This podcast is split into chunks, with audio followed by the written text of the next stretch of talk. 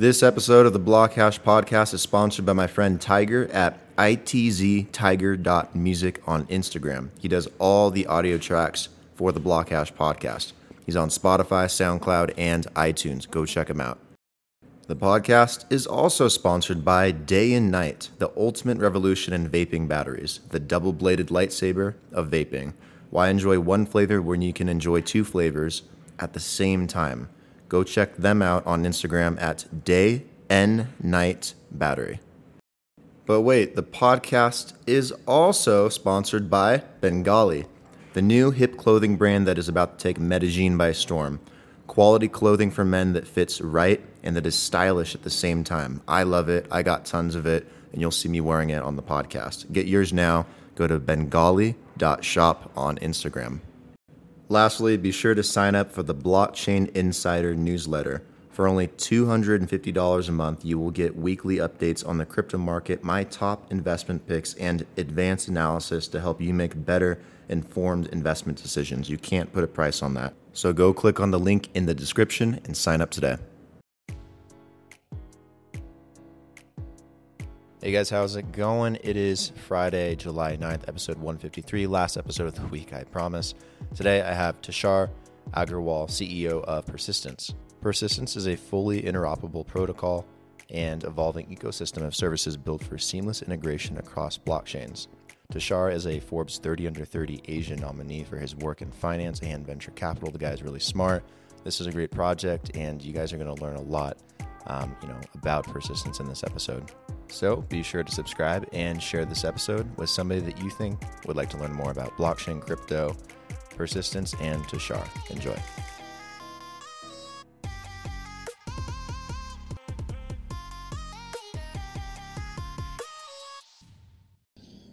Tushar, Tushar, how do, how do I say your first name again? Tushar, Tushar is good. Okay, cool. Tushar, welcome to the Blockhash Podcast. Thank you for taking the time to come on. Really appreciate it. Um, how you doing, man? Where are you based? Uh, hi, Brandon, and um, you know, uh, hello to all the Blockhash Podcast listeners. Um, I'm based out of India. Um, I kind of shuttle between Singapore and India, and uh, you know, prior to COVID, was kind of jumping around the world, but you know, those are my two big bases. Yeah, you did mention that you were in uh, Singapore for like, what, a decade? Yeah, yeah. I mean, Singapore is like first home or second home. Uh, it's it's where my crypto career began as well. And I think this time around, maybe not so vibrant, but I think kind of in the twenty seventeen eighteen run-up, you know, Singapore was an extremely vibrant mm-hmm. uh, community. I think now it's sort of spread around a little bit more. Um, but it, it is an exciting place from a capital markets perspective, at least in Asia.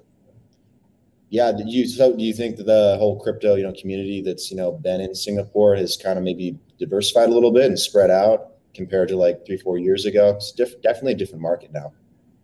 Uh, absolutely. So again, Singapore was never developer focused. Uh, it was always more, you know, capital driven. So there was a lot of deal making, mm-hmm. um, a lot of hedge funds. Um, and so even right now, there is a lot of activity, um, but more from a hedge fund perspective uh, and not so because of its regulatory friendly stance, um, but not, not so much from a development perspective. So back in twenty seventeen eighteen, I think people had fewer avenues to fundraise as well. Um, now, I think with the run up in crypto, obviously markets are sort of cooling off. Um, today in particular, uh, you know, we're recording on the twenty-first of June. Um, but yeah, I mean, now, you know, folks can raise from anywhere in the world and you don't need to be in Singapore. Um, but so I think that's why I think it's gotten diluted a little bit, but still a very exciting place. And, you know, because of its regulatory friendly stance, I know a lot of people are moving to Singapore as well from the West. Um, you know, people who've done well for themselves. So yeah, right. Definitely a place you can't ignore. Yeah, what are some of those regulatory stunts that you're talking about that make it, you know, an attractive place for someone that has money that wants to be in crypto, that might be wanting to, um, I don't know, start a hedge fund or invest into the space or yada, yada? Yeah, I think one is, uh, you know, from a personal perspective, um, there are no capital gains tax or taxes on dividends. Mm-hmm. Um, but uh, in general, you know, so uh, you know, it's a good way to sort of uh, introduce myself as well. Um, so prior to starting Persistence, which I'm leading right now, I was the first employee at Lunex Ventures, which is the crypto arm of a traditional venture capital fund uh, called Golden Gate Ventures.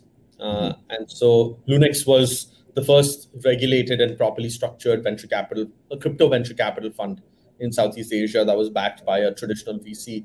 Um, so I've had the fortune of working very closely with the Monetary Authority of Singapore, um, which is the local regulatory body.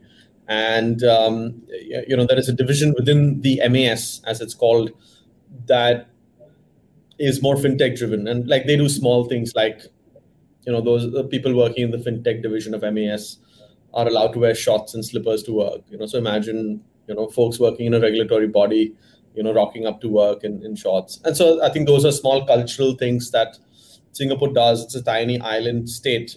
And so it has to be extremely forward thinking from multiple perspectives. So I think that's why the government has done a phenomenal job um, in terms of um, creating that environment and, and facilitating um, innovation and attracting the best talent from the world to move to Singapore and and build from there. Do you still think that's one of the places to be, like if you really want to get into the crypto community and invest and everything, or do you think that's changed over the last three or four years? Because I know it's a very, you know, different world, very different market right now in terms of, you know, crypto and blockchain. Yeah, I, I don't think you need to be in Singapore. Uh, I, I think things, and I think COVID has kind of helped with that as well, right? You could be in Colombia and still yeah. be, you know, connected to anyone and everyone in the world. I think it really comes down to how good you are, how strong is your network, and uh, and how curious you are, um, how much do you know, how much value can you add? I think it comes down to those things, uh, I guess, in the spirit of decentralization. Um, so I, I don't think you don't you don't need to be in any place. Um, although I think there are benefits of being in certain locations. Like I think being in S F truly helps. Uh, being in Berlin really helps. Uh, there's a lot of activity there. Um, But again, you know, like I said, I straddle between Singapore and India. I think India's, my thesis was that if you look at the traditional um, startup and venture capital space, India has the third largest number of unicorns today after the U S and China. Mm-hmm. And um, it's about thirty-five to forty unicorns. Uh, but about eighty percent of them were started after the year two thousand ten, which is almost ten to fifteen years after startups of similar sizes came about in the U S and China. So my thought process is and was um, that, you know, uh, you know, ta- there's a huge amount of talent um, in India, and people are hungry, they're passionate, they're ambitious, um, but it typically operates with a bit of a lag. So my thought process was that I was going to leverage, uh, you know, because of the time I spent in Singapore and having traveled, you know, in and around Asia, to, you know, Korea and Hong Kong and China, uh, I built a decent network, um, at least in this part of the world. I wanted to leverage that, and a little bit in the U S as well. So I wanted to leverage that while sort of, you know, building teams out of out of India. And so try to get best of both worlds. So I think, I think uh, you know, you fast forward maybe three, four more years, I think, you know, India is going to be one of those hotspots as well. Already see that happening. Um, and, you know, U S has its own ecosystem, right, of right. fund managers and exchanges. And, you know, that whole ecosystem is there. China has its own ecosystem, um, which is very, like, it can sustain itself. It has exchanges and funds and entrepreneurs. I think something similar will happen in India as well, where you see funds, you know, cropping up and, um, you know, entrepreneurs coming up and, and higher caliber entrepreneurs. Uh, so I think it's going to be super exciting. Obviously, the government hasn't been too friendly thus far. Um, but and so it's it's a little bit adversarial. Um, but then you get, you know, entrepreneurs who are willing to fight the good fight, um, who and, you know, take the risk uh, to to come out and, and, you know, build these things. Yeah, the your government has definitely been very tough on crypto, which I imagine maybe makes the sentiment or hurts the sentiment a little bit in the country. I, maybe I'm wrong about that, Um, but I mean, do you see a lot of demand for, you know, crypto and fintech and blockchain uh, within India, you know, with government aside, what their opinion is? Um, you see that, like, that interest, that passion, that demand, the same that you'd see in the West? Yeah, um, absolutely, man. I think it's it's happening. I think, you know, there's probably five to seven really, really high quality startups. Um, and I would say Persistence is one of them. Um, uh, and um, but there's a whole bunch of, like, long tail startups that are, you know, coming about, you know, partly, obviously, it's a byproduct of the run up in the markets that we've seen as well. Um, but I think, you know, every bull market creates a few new, uh, you know, entities and organizations and projects that, you know, uh, truly stand the test of time. So, but if you, just from an economic perspective, if you see, you know, um, G D P of India is about, I think, two and a half to three trillion. Um, and India is, I think, the, I think the top five in terms of size of economies. But I think in the next sort of three to five years, we'll probably see the combined market cap of Indian projects to be maybe close to one hundred billion dollars. Um, and, you know, Matic itself is ten billion plus, um, which is a, an Indian project. Uh, so um, from that perspective, one hundred billion dollars out of three trillion dollars, that's already more than three percent of the G D P um, of the fifth biggest economy in the world. Um, so Yeah. So, I mean, that, and that's not a joke um, anymore. So, uh, yeah, I think from, from that perspective, you know, at one point, it, it'll, the government will just, I think, have to be like, okay, yes, you know, we'll try to see how to bring it into um, the regulatory purview and give some clarity um, to all the stakeholders in the industry. Gotcha. Gotcha. Yeah, I also saw that you made a Forbes thirty under thirty in, in Asia too. Am I right? That that's correct, man. Yeah, congrats. That's that's always cool. Those are cool accomplishments. Yeah, it was a, it was a young adulthood uh, dream. I didn't know how to make it happen, but I was glad that it, it happened this year. Yeah, I'm, I got about three more years, so I'm, I'm going to keep trying. We'll see what happens. I don't know if they put it out for podcasts, but. yeah, well, I, I, I, I mean, I, I started with a podcast as well, right? I think a podcast is one of the best ways, one of the most permissionless ways to get access to interesting people. Mm-hmm. Um, and that's how I started my career in the industry as well, by just interviewing really high quality stakeholders and building relationships with them and then going out of my way to help them out. Um, and that led to the gig at Lunex, which led me to meet a lot of my co-founders at Persistence and the team members at Persistence. And so, you know, as the cliche goes, the dots connect backwards. And, you know, in crypto, those dots can connect very quickly. So yeah. um, I think podcast, three years can be, yeah. Yeah, podcast yeah, three years can be a good entryway into, uh, into the industry. I've met so many awesome people. Um, you know, I've met people that are well-known. I've also met people that I didn't know of before that ended up, you know, becoming good friends of mine, or that Um, I learned a whole bunch from, or that I, I know sharing with other people that also enjoyed.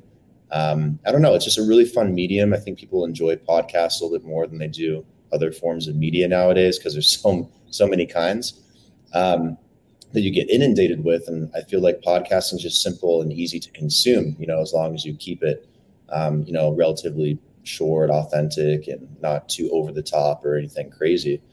Um I don't know. I just think it's a really, really solid medium. Yeah, and sometimes being over the top helps as well. You know, sometimes it's a double. Yeah, it does.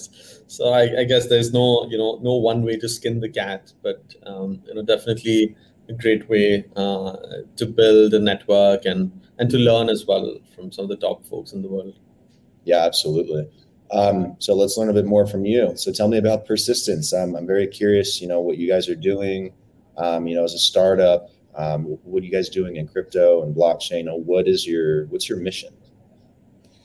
Yeah, um, you know, high level, uh, and honestly, no one has asked us uh, what mm-hmm. our mission is, but I think high level, it's to, you know, try and bring as many asset classes into the crypto ecosystem as possible.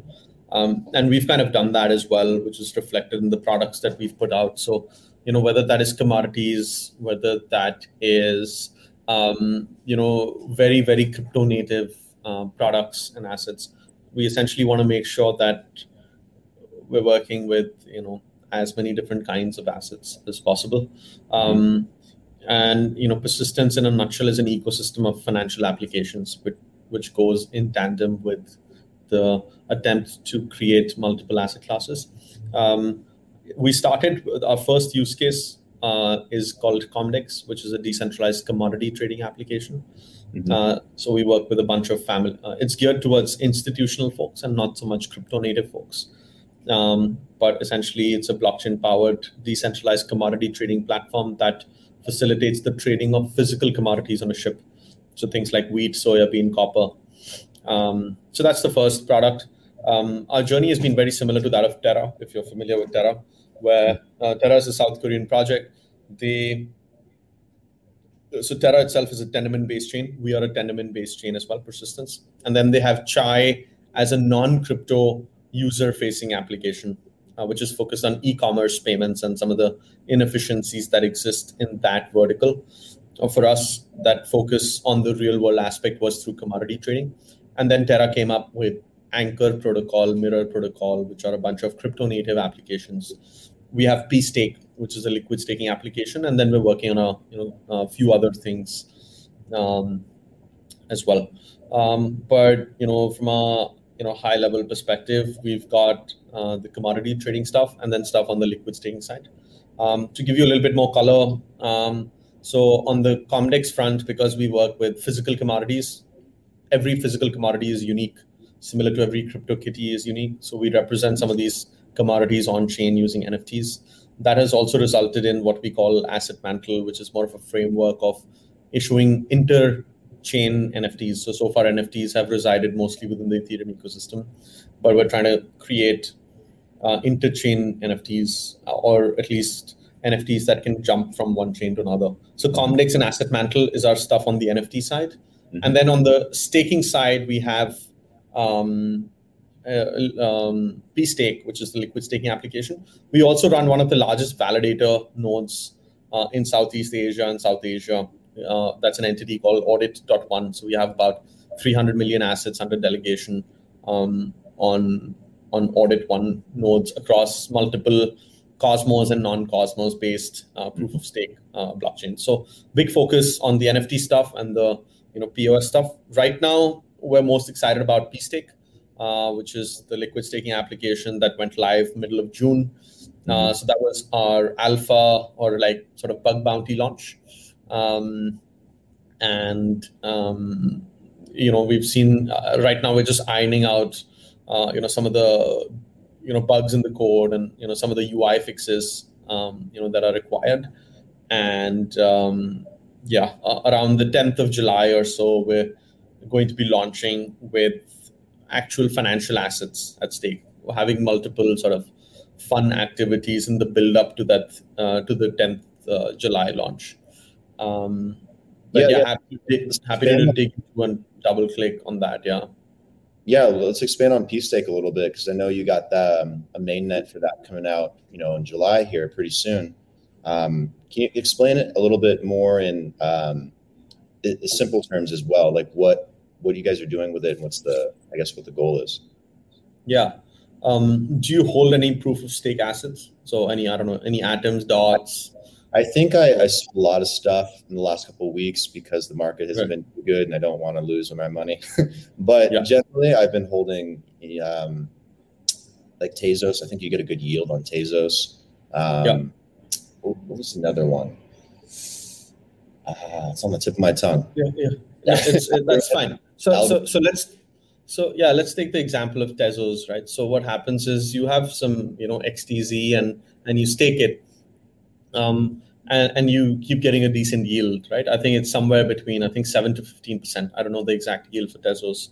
Um, it might be slightly lower than that also, as far as I remember for Tezos. But now the thing is you've staked your assets, you're getting a decent yield and, you know, um, you're like, that's fine. But what if, Um, while you have your Tezos staked, um, what if there was a product that issued you, you know, uh, a representative coin that gives you ownership to that underlying X T Z that has been staked? Mm-hmm. And this representative coin can be used as collateral in borrowing lending platforms. uh, if you want to borrow U S D C, or if it can be, this representative coin can be supplied as liquidity to um, you know, decentralized exchanges and earn transaction fees. So that is exactly what P-Stake does, where we issue representative coins that give you ownership of that underlying coin that is being staked. And this representative coin can then be used within multiple DeFi applications for various things. So we're going to market with atoms and other Tendermint-based coins. So mm-hmm. folks who are you know holding on to atoms, the current yield is about ten percent. So either they can uh, supply, uh, they can just stake their atoms and earn the ten percent and be happy.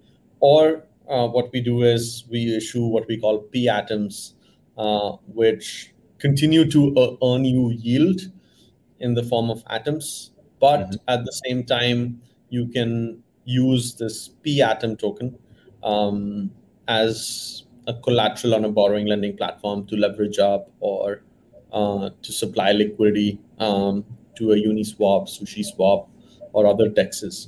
Um, so that's what we're trying to do. And so it's great for the end user because suddenly the end user's A P Ys go up.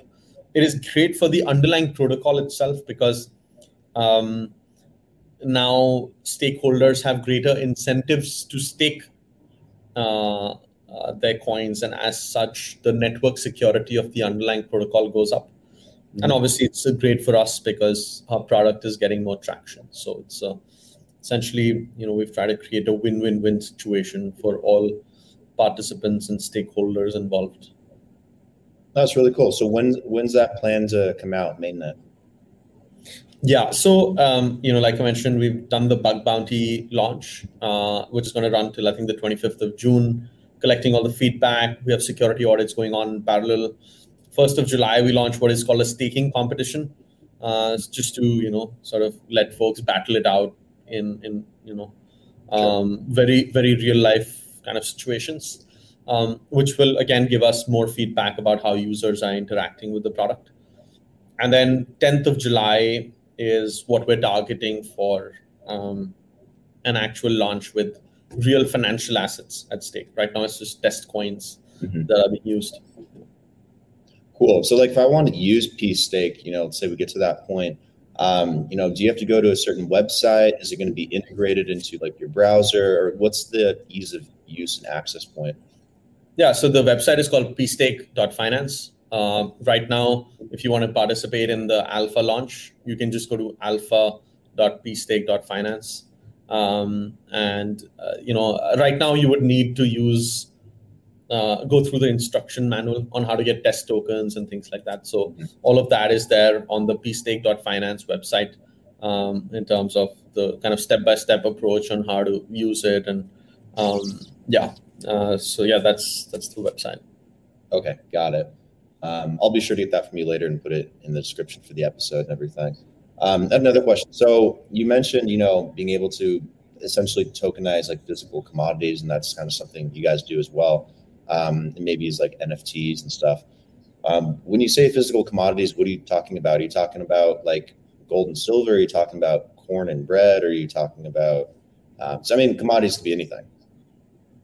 Yeah. Um, yeah. So, um, you know, uh, Comdex is essentially trying to do two things as well. One mm-hmm. is the more of the institutional play, which is like physical commodities, not gold and silver, but more like, um, um, you know, copper uh, or um, barley, soya bean, uh, wheat. And essentially what happens is, um, you know, Comdex on the institutional side focuses on um, trading of bills of lading. A bill of lading is a document that gives you ownership of goods that are traveling on a ship. Mm-hmm. Um, and while goods are on the ship, they change several hands, typically six to seven uh, times during the sort of you know, thirty, sixty, ninety day voyage um, that the ship undertakes. Um, and these are just you know primarily speculators who want to speculate on various commodities. Uh, it's a very opaque market, very difficult to enter, need huge amounts of capital to enter. Um, so it's essentially shrouded in mystery, very lowly regulated as well. Um, And so you don't hear much about it. You hear a lot about stocks and bonds and gold and silver, but uh, or even commodities, but the standardized contracts. But these are not standardized contracts, because these are wheat originating from Australia is different from wheat originating from Canada, for example. Um, so that's on the institutional side. But you know, we sort of have a DeFi play within Comdex as well, which is more like synthetic commodities. So something like what Synthetix has been doing or what Mirror Protocol has been doing, where you have uh, these synthetic assets like synthetic, you know, like Texan oil or synthetic, um, uh, you know, X A U, which is gold, uh, or these synthetic assets that can be where you have an oracle and you, you know, pull the price and allow folks to permissionlessly trade it around the world. And I think, you know, if you look at the macro factors, um, you, you know, uh, with, you know, inflation rising and, and all these sorts of things, um, you know, I think people will focus, obviously so far it's been, you know, very sexy and attractive to like trade the Tesla stock or, you know, um, trade like, you know, Netflix or, you know, Apple, Google, uh, or like stuff like G M E. Um, but I think going forward, the macro environment that we're entering in, uh, it, it might become, you know, it just takes one TikToker to talk about like commodities and suddenly commodities are blowing up.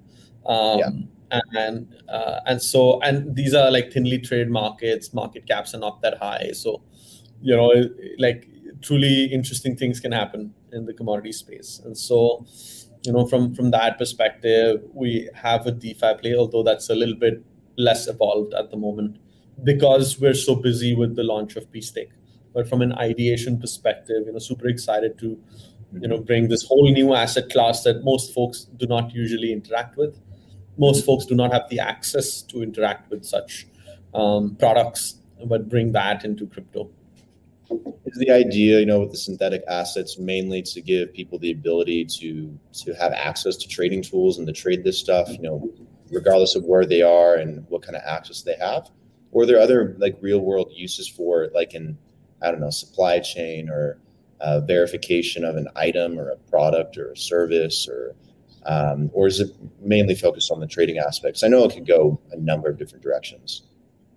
That's a great question, man. So the DeFi play is more of just pure trading, mm-hmm. uh, pure speculation. But the institutional play that we have, where we work with multiple family offices, um, that has a more of a real world play, where you're actually getting involved in the supply chain and you're managing the supply chain risk, and um, you're actually working with folks, or these family offices work with um, the actual producers or the farmers, the large farmers, um, and, and things like that. And so there is the verification play and there is that audit trail uh, play, but that's more on the institutional side. It's not that sexy. It's really slow. Um, you know, there are still question marks as to how much value add there is from an, you know, from that perspective. It's still there, but you know, it's right. not maybe not the super, super most exciting thing.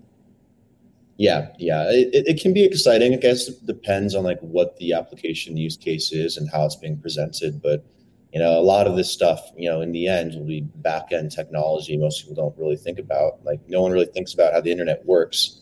It just works. You can go to Google and find whatever you want. Um, you know, I imagine blockchain will be very similar one day when it is like fully mainstream and utilized by everybody. You're not going to ask about confirmation times and gas fees and what swaps and protocols you want to use. It's going to be so easy at the user level, uh, the user interface level, that, you know, people are just going to be pushing buttons. So no one wants to think about it. They just want things to happen. Or, or not, man. I don't know. Like it's still, a, I've thought about this quite a bit. And, uh, I mean, if you look at most of finance, and I think the biggest application of crypto has been in the, you know, uh, in within the, you know, finance or the fintech domain. Um, there are parts of finance which are more geared towards, you know, retail and the masses. Mm-hmm. Um, but there are parts of finance that are just shrouded in mystery, mm-hmm. right? Like it's just so complex that there's a few hundred people or a few thousand people in the world understand. And, you know, the large part of DeFi applications are actually headed in that direction where, mm-hmm. because of that composability, if you don't know how a, if one product works and that product is integrated into another product, which takes the L P token from that product, ultimately you don't know where the risk is, or it's very difficult for an average person to determine who doesn't have context or is entering the industry. If it's a basic payment, sure, it makes sense. You want to take out a basic loan, you know, makes sense, mm-hmm. you know, but some of these tools that are being built are just so complex mm-hmm. um, that, um, yeah, you, you don't know um, if, you know, they will be geared for like mass adoption, similar to how a lot of financial products today are just used by some of the large organizations, large corporates to hedge or speculate, um, but it's not available for like mass use. Yeah, some of these, some of these topics and some of these white papers that come out sometimes, they're so like really intricate. Like, I don't know how anyone yeah. would ever be able to really understand them sometimes, but like it, they get really deep. Everyone's got their own theories in the space and how to go about launching certain things and running certain applications, solving certain problems. And it's a constant battle for me to keep up with it all and try to keep learning it. Um, so I imagine it's going to be really hard for a lot of people unless you're like the very few in the world that need it, or you're a large institution or a corporation. So I think there are going to be like two sides of the entire industry. There'll be the user side. It's like really simple, simplified, easy to use. And then it'll be really complex side, similar to finance, where it's like, you know, there's parts of finance where it's as simple as, oh, you push a button, money goes from point A to point B, you know, type of thing. Oh, push a button, get a loan. Um, versus all the complex financial tools out there that, you know, benefit somebody that's, I guess, highly um, involved in the industry, has more capital on the line, is a bigger company. So it, it'll be fun to see how that shapes out. Absolutely, man. Um, and, you know, like I myself, like I'm deeply entrenched into the industry, but mm-hmm. I have a full re- full-time research team to just stay on top of things. So it's, you know, Uh, but you, you put it, yeah, but, but but but you put it beautifully that, you know, like, you know, currently finance works that way as well. Um, you have like payment applications or like, you know, uh, borrowing, lending applications that are super simple to use. And then you have the real complex stuff. And so I think, uh, you know, crypto is just enabling a parallel financial ecosystem, so to speak. Yeah, yeah, yeah I, I can push a button on my Raya app or my Venmo app, and I can, or, or PayPal, for example, send money anywhere in the world without a problem. I'm not gonna have any issue. Um, and it only takes me like ten seconds to do it. Okay, maybe like thirty seconds. But it's it's super simple and easy to use, and anyone can do it. Then there's like other financial tools you see, and you're just like, what the hell is that? And I'm trying to understand it, and it's definitely not meant for me, meant for somebody else. But I see the similarities though. Yeah. Anyways, um, I think we've been going for a while. Tushar, thanks for, you know, taking the time to come on the podcast, talk about persistence and P-Stake and um, synthetic assets, uh, commodities, physical commodities, you know, being backed by blockchain, stuff like that. Um, you know, Asia, and talking about Singapore and India, hit, hit a whole bunch of different topics. So I think it'll be a good episode. Yeah. Very informational. Appreciate it, man. Uh, absolutely. It was an absolute pleasure to be on uh, as well. And, you know, thank you for the time, Brandon.